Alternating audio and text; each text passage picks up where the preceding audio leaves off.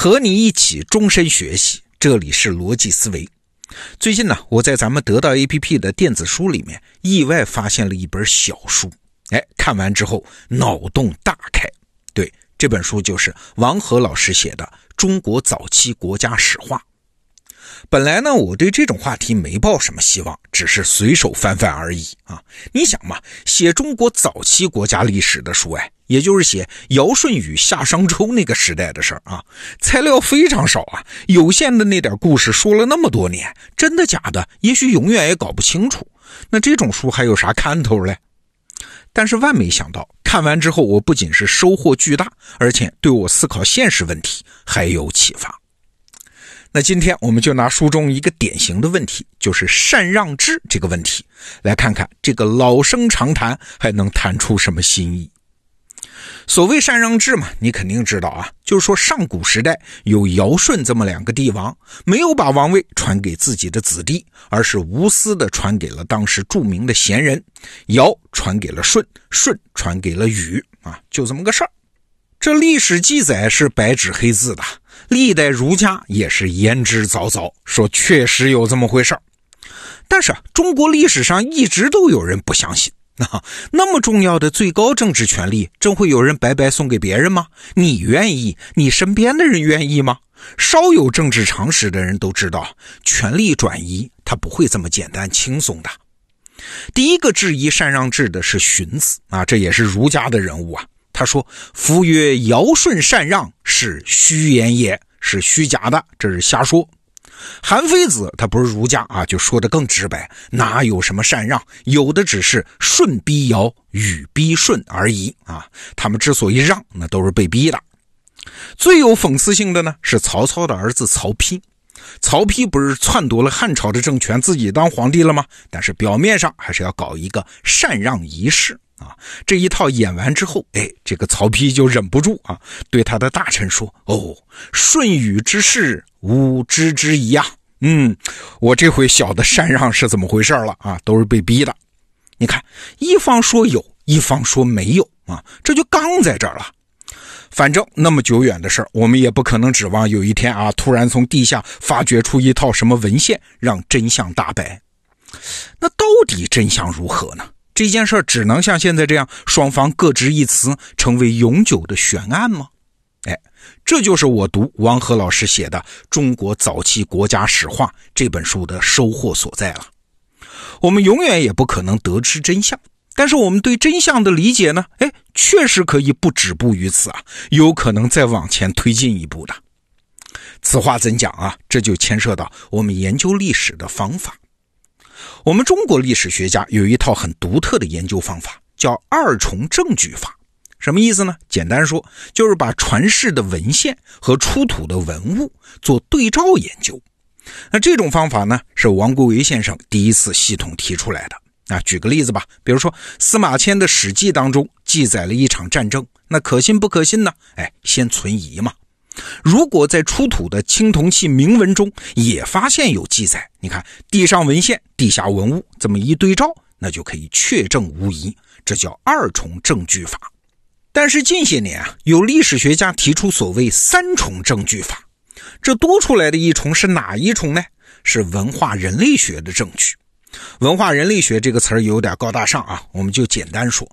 就是不管书里写的还是出土文物上有的，咱们都拿人类社会的普遍规律再去衡量一遍。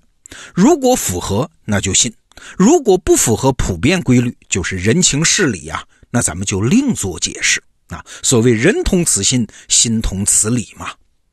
那有了这第三重的证据作为思考辅助线啊，我们再来看禅让制这件事儿，就能得出不同的猜想。禅让制啊，有很多方面不符合人情事理啊。比如说，第一，时间问题，《史记》当中有一篇叫《武帝本纪》啊，当中就记载说，这个尧啊，他四十六岁上台，在位一共是九十八年啊，你算算啊，一共活了一百四十多岁。那舜呢？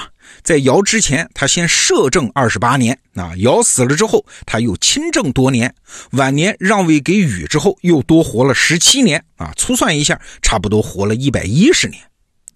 而且啊包括尧舜在内记载的三皇五帝，这寿命都出奇的长。我们都知道这不符合人类的生理常识啊，对吧？就拿皇帝来说，清朝的康熙在位一共六十一年，这已经是最长的了。绝大多数皇帝连这一半的执政时间都到不了。你想，那是上古啊，卫生、营养各方面条件都不行啊，居然有人能够执政近百年，个人寿命超过百岁，还连续好多个，这完全不可信嘛！你答应，科学都不答应啊！尧舜那个时代的人能活到三四十岁就很不容易了，你看这是不是不符合人情世理？好，我们再来看第二件事就是出身问题，还是《史记》那一篇啊，叫《武帝本纪》里面记载。这舜这个人呢，家里几代都是穷人。他本人呢，种过地，打过鱼，做过陶器啊，各种苦活累活都没少干。在家里呢，还挺受气。总之啊，是历经磨难，终于被尧发现。哎，尧一看这个人品德高尚，就立为了接班人。那这就更不靠谱了。人类社会的普遍规律是什么？是越往古代，人的身份就越固化。血缘出身就越决定一个人的社会地位。就拿咱们中国来说啊，直到唐宋之后，也就是科举制成熟之后，普通的平民才彻底打通了上升的通道啊。之前基本上都是世家大族啊、世袭贵族啊垄断官职啊。再往前，像西周的时候，贵族和平民之间那更是一道不可逾越的鸿沟。世界各国都是这样，考古都证明啊，远古时代基本上都是神权政权合二为一，最高领导人都是半神半人的形象啊。那在中国的远古时期，怎么会突然冒出这么个时代呢？啊，一个普通平民仅仅凭借自己道德高尚就能成为统治者呢？啊，这也太奇怪了。你看，时间问题和出身问题这两项文化人类学的证据，让我们用简单的人情世理的常识就可以推断禅让制不靠谱。那反过来想，是司马迁胡说吗？也不会啊。司马迁写《史记》在细节上可能有想象和附会的成分，但是在总体上，他还是一个非常严谨的人呢。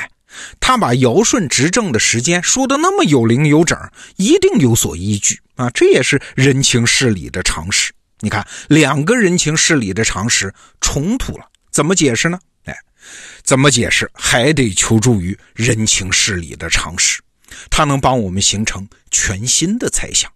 那这个猜想就是，尧舜其实不是个人呢，而是一个部落的代名词，是一个部落的人格化。你先别急着抬杠啊，说这是胡说。你要想，如果这个猜想成立，那剩下的那些疑点，它全部解释得通啊。我们首先来看时间问题，那个时代不可能有大范围的统一国家，都是部落联盟，对吧？那一个部落强盛个一百多年，所有部落都认可他的领导地位。等他衰落之后，和平的把政权交给另外一个强盛起来的部落，这完全可能吧？这比一个人活一百多岁是不是靠谱多了？所以时间就对上了。